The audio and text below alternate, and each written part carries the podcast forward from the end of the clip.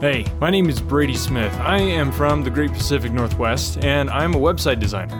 I love listening to Compelled because it is probably one of the most inspiring podcasts that I have ever found. I hope you enjoy today's episode. The car was so mangled that they couldn't get close to him. The, the car was basically horseshoe shaped. And the sheriff who showed up at the accident, he had declared Pete a fatality. I'm Paul Hastings, and you're listening to Compelled, a seasonal podcast with unique stories from the kingdom of God told by the people compelled to live for Him.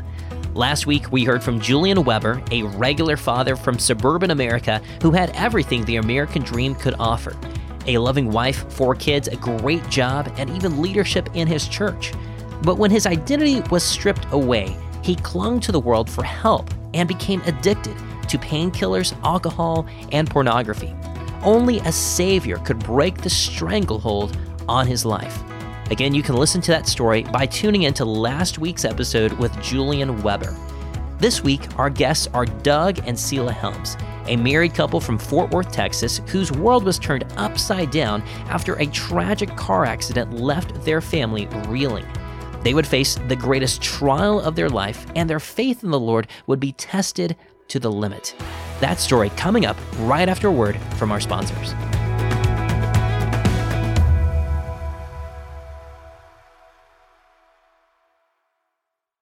I sat down with Doug and Selah Helms at their home in Fort Worth, Texas just a few months ago. They were married in 1983 and have lived in Fort Worth ever since. They'll be celebrating their 38th wedding anniversary later this year, and Doug has served as a pastor for 22 of those years, and they have four adult children and several grandchildren. As a high schooler, I knew two of their sons through speech and debate and have kept up with their family off and on over the years. Much of our story today revolves around their youngest son, Peter, who was 18 years old when our story begins in the summer of 2010. It was uh, Thursday morning, and he um, left our house. He was he's going to mow grass for one of the widow ladies in our church, and um, about 45 minutes later, I left the house. And I came to this intersection that I always cross. It was kind of kind of a busy intersection out in in the country, and there was this horrible, horrible accident. And uh, the car, um, there was a truck and a car. The car had been demolished, and I prayed on the way, the rest of the way to church. I said, Lord, I don't know how anyone can survive a kind an accident like that but whoever it is i pray that you'd raise him up or her and and use them save them. And i went on to church and um, was working and i got a call from selah you need to come to the hospital john peter smith hospital immediately. Peter's been in an accident and at that point i knew that was my car. Peter came to a stop, and there was on the other road that he was crossing, there was a, an 18 wheeler. This 18 wheeler needed to turn, and so he motioned for Pete to come on across the intersection. What Peter didn't see was a pickup truck right on the other side of that 18 wheeler. And he was T boned and uh, he hit his uh, the right side of his head. The first responders were there very shortly, and um, and they looked at at Peter, and they said, uh, "This one's not going to make it." The car was so mangled that they couldn't get close to him. The, the car was basically horseshoe shaped. And the sheriff who showed up at the accident said that he had declared Pete a fatality. And so they went, over, you know, they were headed for the, the woman who was in good condition. She, she sustained minor injuries. So this electrician who was there and witnessed the accident, he ran to the accident and Sean was his name. He said, "No, this this young man is still alive. He's breathing."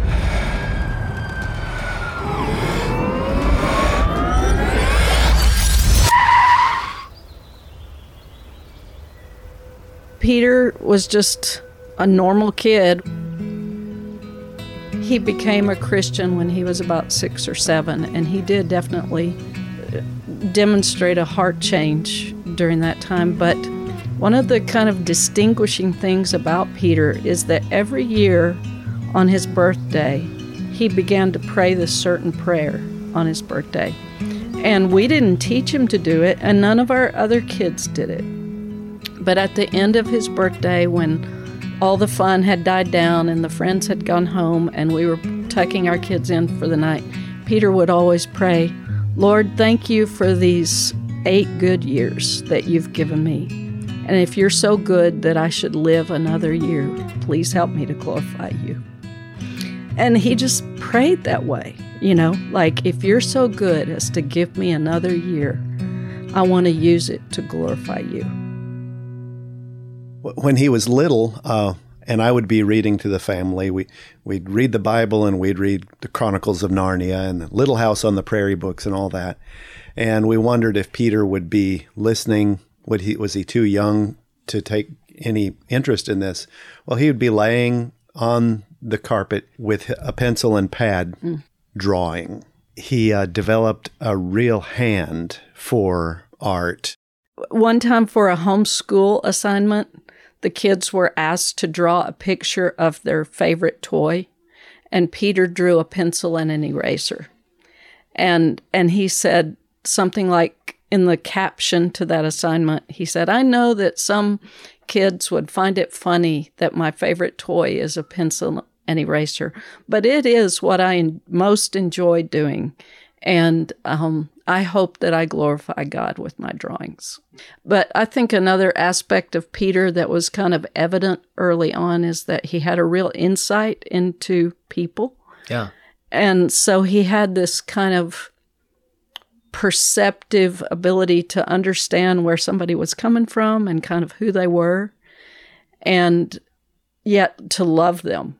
You know, like he had a, a, a intuition about people but he looked on them as a package deal with love and compassion. Mm. There was uh, um, an older couple that joined our church um, when Peter was just just about seven or eight or nine, and the woman became our pianist, and her husband was there, and and uh, he joined after she did, and Pete would see him sitting by himself during the service because his wife was the pianist.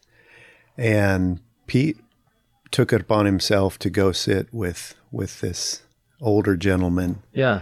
Pete made friends um, with with older folks. Pete made friends with the younger kids in the church, kid, children younger than he was. Um, he just he just loved people. He he he was a little bit shy, but it didn't keep him from showing concern about other people.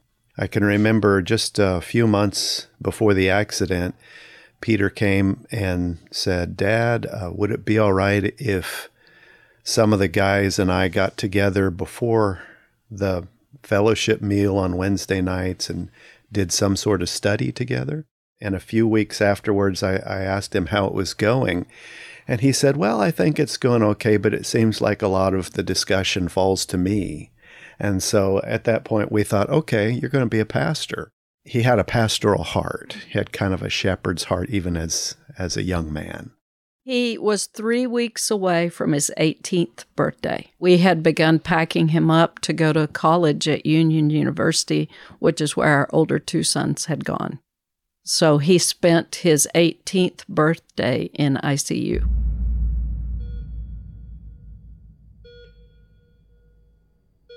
Standing there at his bedside when we showed up that day of his accident, he had a gash in his face, and you could see his teeth through his cheek.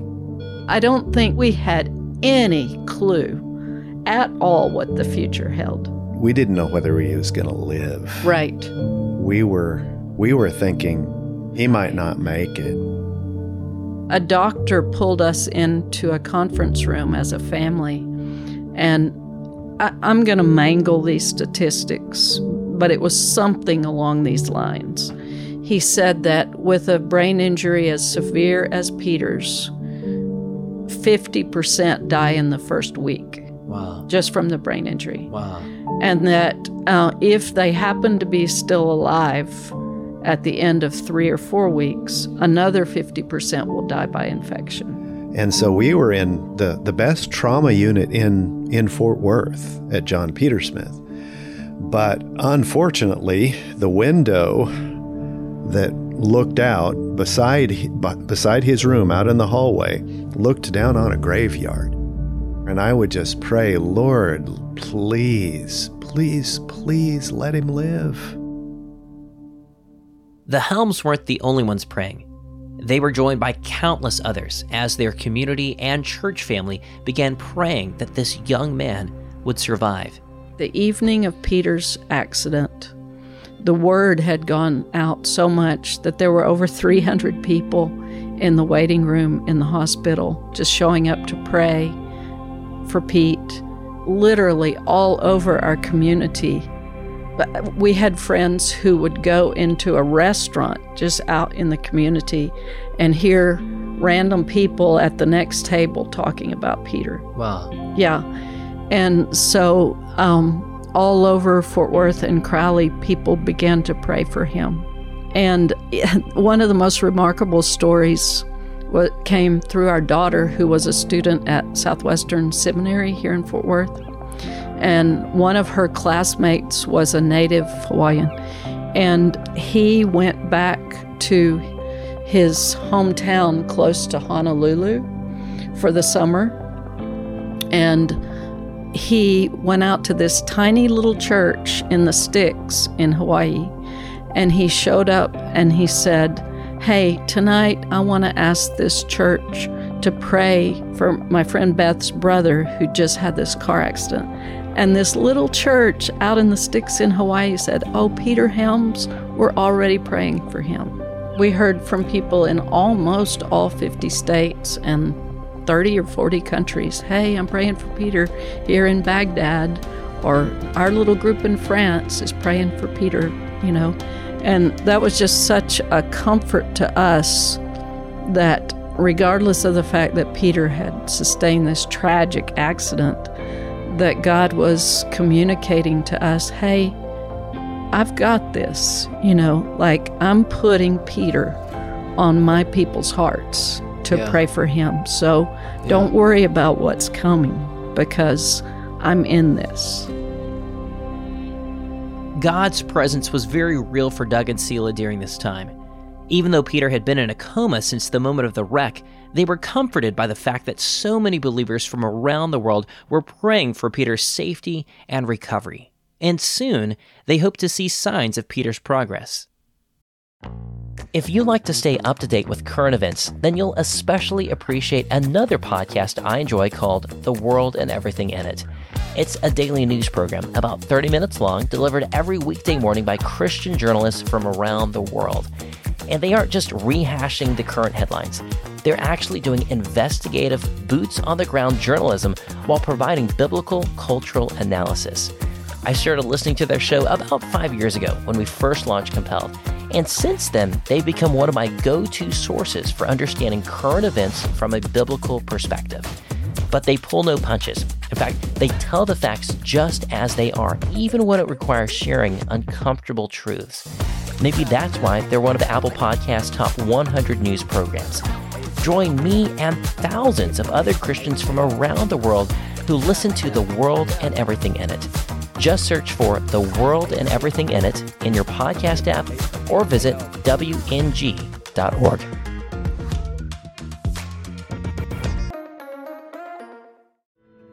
The world tells young women to seek popularity, beauty, pleasure, or whatever will make them happy. Yet the more they chase after those worldly dreams, the emptier they become.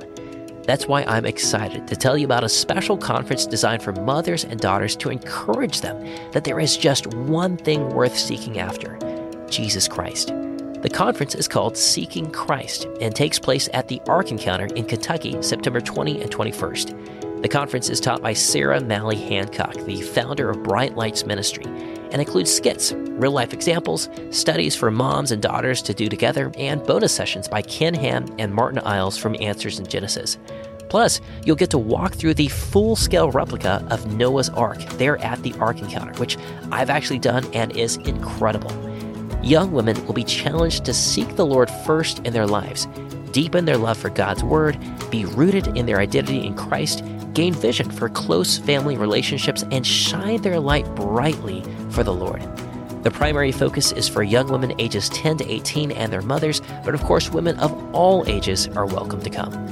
Learn more at brightlightsministry.com. Again, that's brightlightsministry.com. Peter was in the hospital about three weeks. He could look around, his eyes were open, but he couldn't speak. And so we had a consultation with a, a brain specialist. And I asked, When will Peter come out of his coma? And he said, What makes you think he hasn't? What we found was that there's such a thing as minimally conscious. It's it's more conscious than being in a coma, but it's not talking or fully aware like we are here in this room. Yeah. And that's what they diagnosed Peter as is minimally conscious. There had been a brain scan and the doctor showed me he said he's basically got the brain of a a 95 year old man. I I remember thinking, Lord, I don't know what to pray. You know, because if Pete is faced with a, a long life of being half in a coma, do we want to pray that he lives? Hmm. Lord, I don't know. I don't know what to ask you. Would you just choose? You mm. just choose mm. whether Pete lives or dies, because I don't have any idea. Found out later that Doug was praying the same prayer, even though we were not together at the time. The um, the healthcare providers, doctors, nurses tried to, uh, therapists tried to give us some hope, while at the same time not not leading us on. Mm. So I really do appreciate the way that they handled this entire situation. Nobody offered any false hope, like your son is going to walk in. You know, there were no faith healers there. They offered hope by saying, We don't know what his journey is going to be like.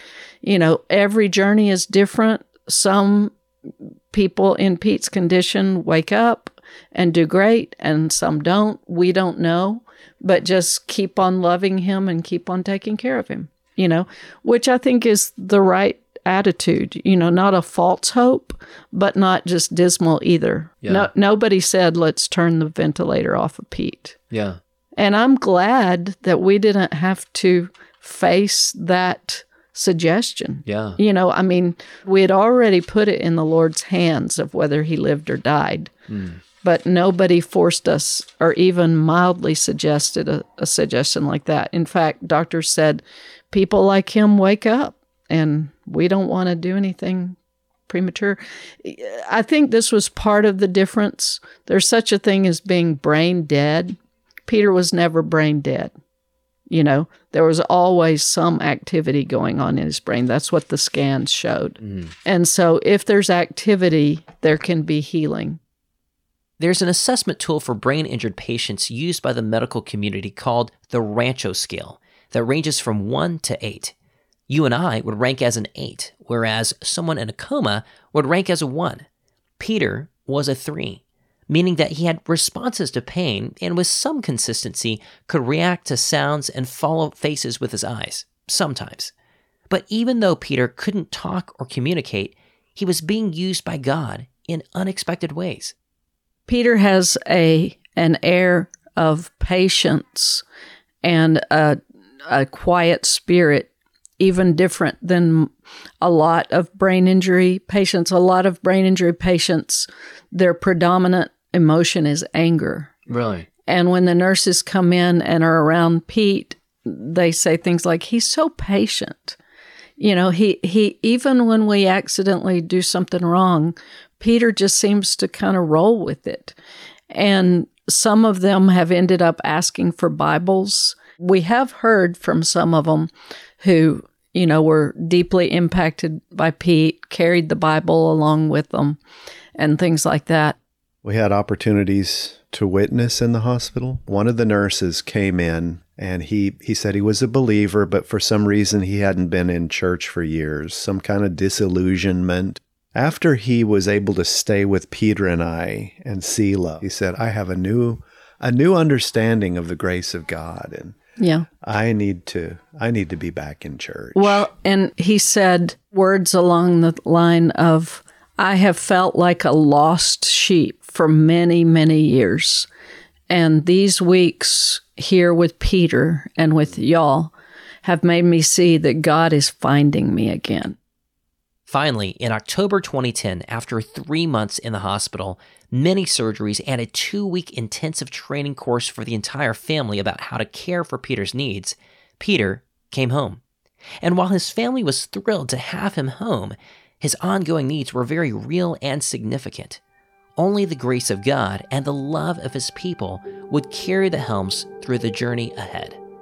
We converted our living room into a hospital bedroom with a hospital bed and uh, Peter's suction machine and breathing machine. And, you know, he could not do anything for himself. He, he, he couldn't move, he couldn't eat, he had a feeding tube, he had to be fed through the tube four times a day. Um, he had to be changed. He, you had to get up with him two or three or four times in the night and turn him. You know, it was a very time and labor intensive prospect. I mean, I was depressed. You know, like we're speech and debate parents.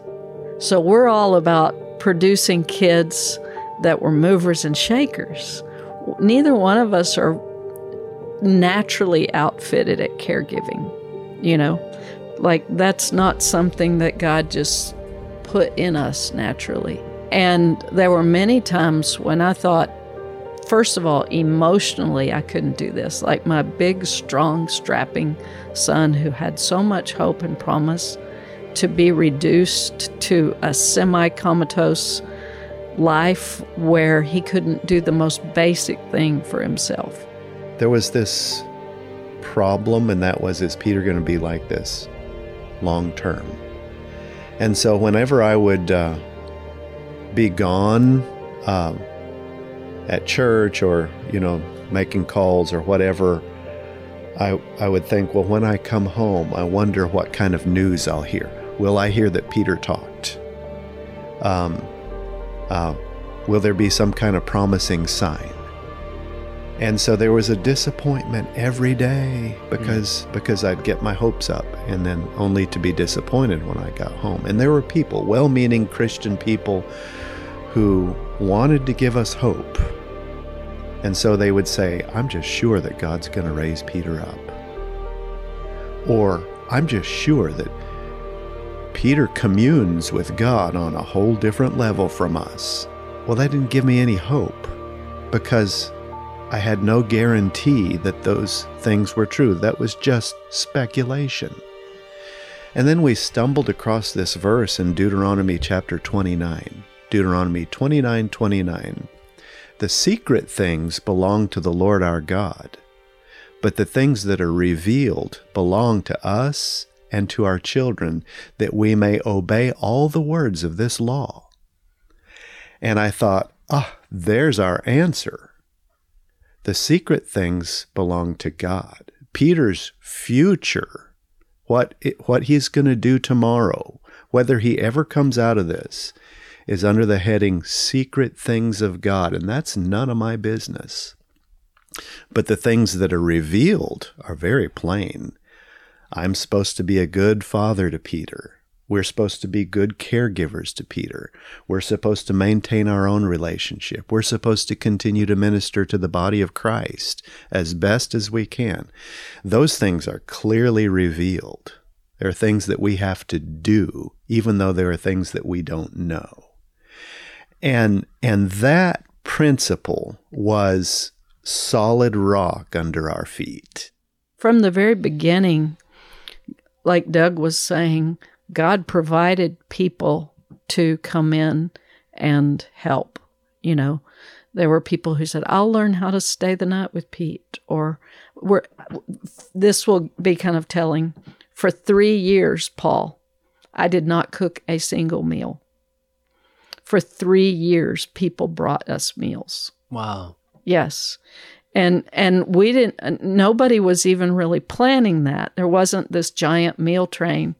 People just said, "Hey, I wanted you to have supper tonight" because it was so intensive to try to learn how to take care of Pete. There there wasn't much margin for anything else, you know. Mm-hmm. But that was one t- one of the many ways God carried us. There was such an outpouring of help and my mom and dad lived in Weatherford at the time, 30 miles away. They sold their home in Weatherford and moved to our little neighborhood so that they could help take care of Peter. Hmm. Uh, so there was that kind of an attachment to Peter and commitment to helping. His brother Andrew was uh, was able to take a year off of his um, um, doctoral program and just stay with Peter for a whole year. Peter, he was Peter's main, one of the main caregivers. We had a nephew, uh, Daniel, who was able to. Uh, we had a Christian businessman in the community who, um, who offered to pay Daniel full time wage for taking care of Peter for a year. We feel certain that if we had not brought him home, Pete might have just died. Because so many do. With the love and affection and care that we are able to give him, and other people came alongside of us to help out in that. Peter realized at some point that he was still alive hmm. and that he was still a part of a family. Summer is here, and so is the chance to take a breather from school. And there's a decent chance that the subject your student is most excited to take a break from is math. But it doesn't have to be that way, especially if you're using CTC Math. Their focus is helping your student learn at the pace that's best for them. Every lesson is fully online with interactive questions and clear explanations. And their video tutorials take difficult concepts and break them down into digestible ideas. But here's the crazy part they have a 12 month money back guarantee. That's right, you can use CTC Math for an entire year. And if you don't like it, or it didn't work out for you, or if you're just unethical, which as a compelled listener, I hope you're not, then you just shoot them an email and tell them that you'd like your money back, and they'll gladly refund your entire purchase, no questions asked. There is literally no risk for an entire year. You can't beat that.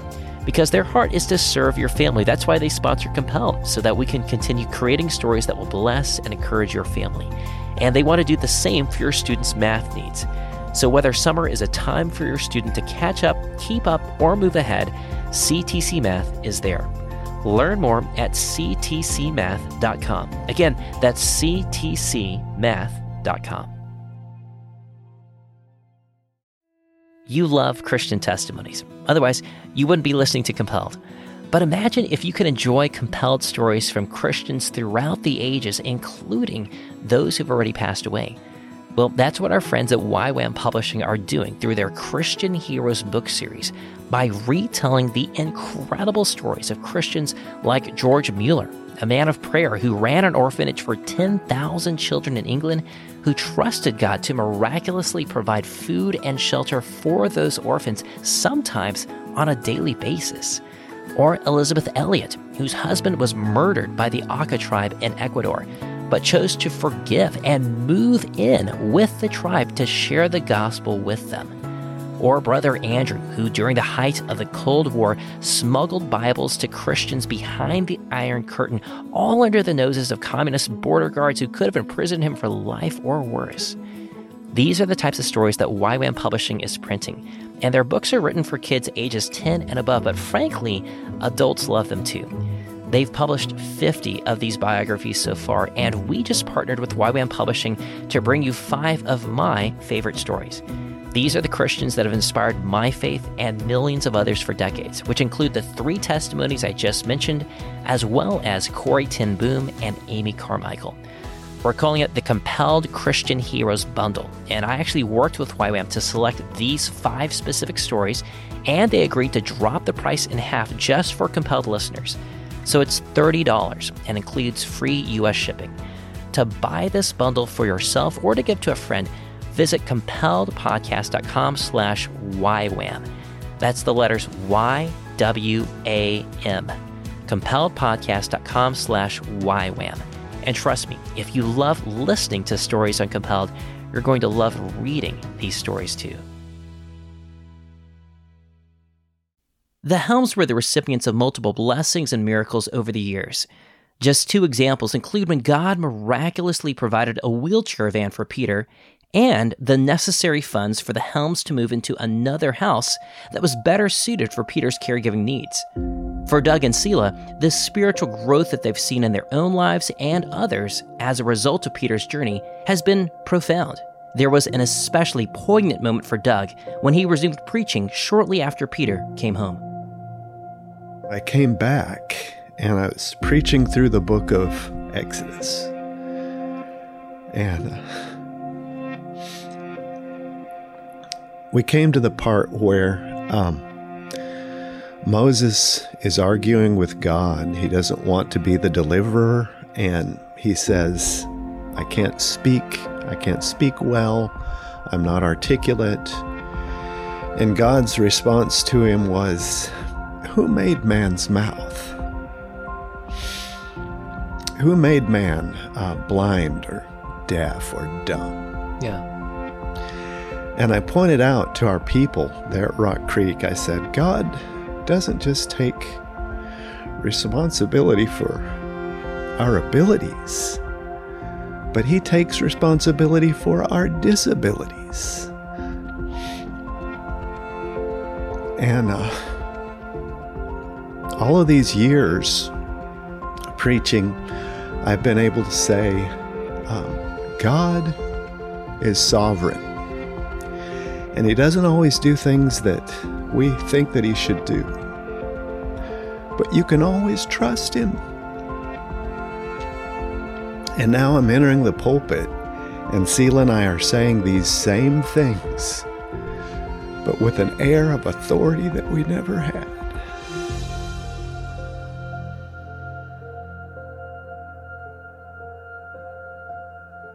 Romans 8:28 has been huge um, Paul says, And we know that all things work together for the good of those who love God, to those who are the called according to his purpose. So we pray that Peter understands that God loves him and that God has a purpose for him. We say that to him all the time, and we believe that for ourselves. My prayer for him all the time is that the Lord would help him to understand how much he loves him. Paul prayed for the the Ephesians that they might know the height and depth and width and breadth of, of his love in Christ. So that's our prayer that Peter would know that, that Peter would know that God has a purpose for him. You know, I'm a mom of adult children now, and I speak with other moms of adult children.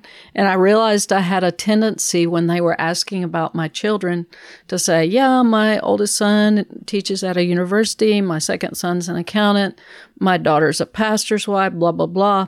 And then I could never bring myself to speak about Peter. Like there were times that I just didn't mention Peter. And I thought, whoa, that is wrong. That is wrong. What what is wrong with that, Selah? I knew it was wrong for me to just not even mention my son Peter, but it was so painful and so vulnerable to share what we were going on with Pete that sometimes I just didn't mention him when I was meeting another woman my age. And I spoke with Doug about it, and he just said, But Selah, Peter has one of the most significant jobs of all. Like, there are people in this world that God has called to suffer and to suffer well. And we started talking about people who, who God has called that way, like Joni Eareckson Tada uh, and others. And so now when I meet new friends or other moms of adult children, I say, yeah, and our youngest son has been given the task of suffering because mm. he he's just as important And his job is just as important as anybody else's. Yeah, that is Yeah. profound now. All all Christians have a calling, Yeah. and his is to suffer. It's now been 11 years since Peter's accident. Peter is still a 3 on the Rancho scale, but physically he's much more improved and no longer needs a ventilator. His family has found a rhythm in life, and one of their greatest joys is spending time with their son. Peter is aware of the people around him. He can smile, he can frown. Um, when we've been gone for a couple of hours and we come into the room and he hears our voice, he will lift his his left hand. He often does that, and he'll turn his head our direction. And this means, "Come here, give me a hug." Really? and you mm-hmm. lean in and he'll he'll grab you and he's hit that left arm is pretty strong and he'll nearly break your neck but he's bringing you in Wow. and he's not always alert but when he is he he can almost talk to you with his eyes he just stares right at you and he's he's recently been undergoing some hyperbaric chamber treatments That the Lord has graciously provided. and he he's he's not come to the next level um, cognitively, but he's more alert and he's more relaxed and he's trying. He tries to communicate. He tries to say something. He can't, but he is there and he expresses love and happiness. He can laugh. Uh, Selah can dance for him, and he just thinks that's the funniest thing in the world. Yeah, Wow. Doug puts his Cat Stevens music on, and I do a little fun with it. And Pete just throws back his head and laughs. Yeah, when- really? yeah, because it is rather comical when mom tries to dance. so he's um, he's made some little steps of progress along the way. What would you say for any listeners that they are just recently they they've realized they are now facing the prospect of being a long-term caregiver? What would you say to anyone who's listening like that? Well, I would say you need the Lord Jesus Christ, not just to help you through this, not just to, to help you carry this load, but this load may have been given to you to help you to see that your ultimate need is salvation in Christ. That your worst problem is not that you have a loved one who can't do anything for himself. Your worst problem is that you're a sinner in need of the grace of God. And Jesus came and died in order that we could have that grace, in order that we could know God, in order that we could be reconciled to God. But then beyond that, he's he promises that he'll never leave us and he will never forsake us. He will be your best friend through all of this. He won't just be your savior getting you to heaven, but he'll be your friend who who walks with you through the the darkest days that you've ever known. And they can become the sweetest days that you've ever known. yeah.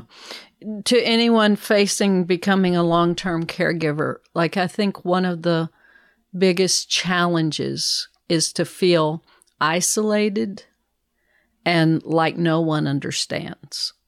That the those are some of the biggest challenges a caregiver faces. So to know that the Lord sees and walks with you is key. But we talk to parents in our situation often. We've rubbed shoulders with parents who have a child with brain injury. And often they can't do it because they don't have a church family mm-hmm. that helps. And I would say, you know, one of the best things you can do as a caregiver, especially in a long term situation, is to unite yourself with a close and loving church family who will um, bear your burden with you as the scripture commands. Yeah, don't go it alone. Yeah, Right. absolutely. You can't go it alone. And I'd also say spend a lot of time in the Word, or as much time as you can. You may be really busy, but um, but this is this is where you're going to get the rock solid foundation that you need. you know, uh, the secret things belong to the Lord our God, but the things that are revealed belong to us. Don't worry about the future, just worry about what you're supposed to be doing right now. Mm-hmm. Trust in the Lord and do Do the next do thing. the next thing. Yeah. What are some of the biggest challenges that uh, you guys are facing upcoming with Peter's health, and how how can our listeners pray for you guys? Really, the ultimate prayer request is just that the Lord would continue to carry us and to take us along a day at a time. Because a lot of times, caregiving situations are for an elderly family member, and you know it's not going to last for a long time. Our our journey is such a marathon. Yeah. Is there anything else you guys want to share before we wrap up? Oh, thank you for the opportunity to talk about it. Oh, we love to talk about this. It's it's hard, but we feel that it's our jo- responsibility and our joy to talk about how good God is. Yeah. And how kind he is. Yeah. How generous he's been toward us. If Peter has to go through this suffering, we would like to see the Lord use it as much as possible. Yeah. So, opportunities like this are a chance for God to use Peter in his unique ministry. Yeah. Well, guys, thank y'all so much. Thanks for coming on the show and sharing what God's doing in your lives. Thank you so much. Thanks for the having us. opportunity, Paul. This year, Peter will turn 29 just a few weeks after the 11th anniversary of his accident. Now, I wish I could tell you that just weeks after we recorded this interview, a miracle happened. That one day, Selah walked into the room and Peter looked straight at her and said, Hi, Mom.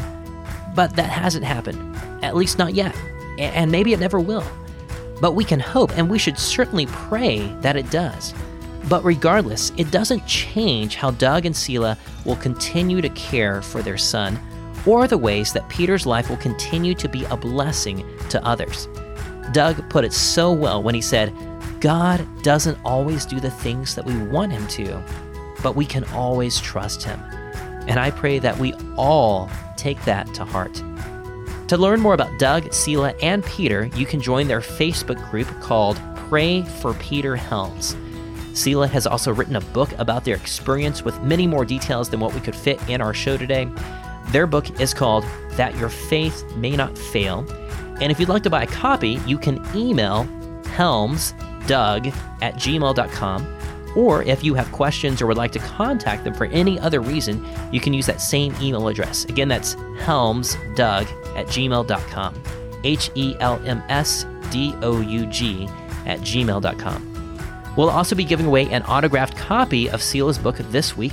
To enter our drawing, simply visit our website, compelledpodcast.com, and look up this episode.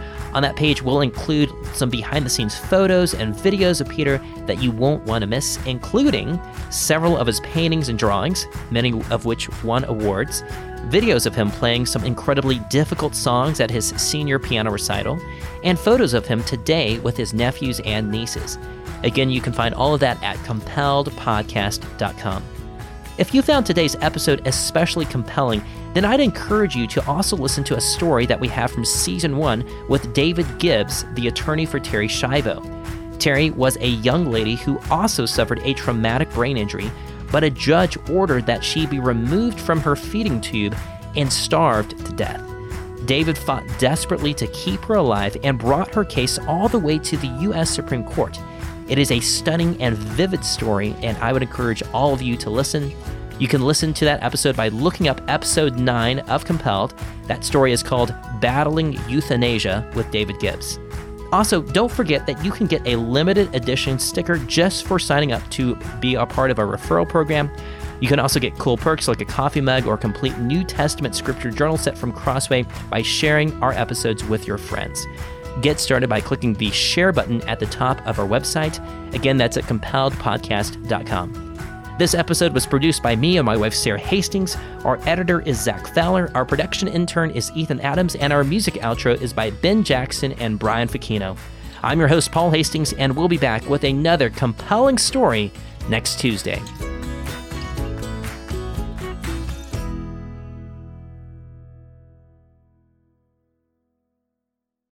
One last thing before I go. if you'd like to meet up this year in 2024, I will actually be on the road for a few events, either speaking or exhibiting at some conferences. I am still nailing down all the details, but already I know that I'll be at the Texas Homeschool Convention in Fort Worth from April 18th through 20th, the other Texas Homeschool Convention in Houston from May 30th through June 1st, the Home Educators Association of Virginia Convention in Richmond from June 6th through 8th. And there's also the chance that I might be at some other events in Louisville, Kentucky and Nashville, Tennessee later in the year, but we haven't finalized those details yet. If you live near any of those locations, then I'd love to meet you. You can also see our latest up-to-date calendar of events at our website, compelledpodcast.com slash events. And I hope to see you there.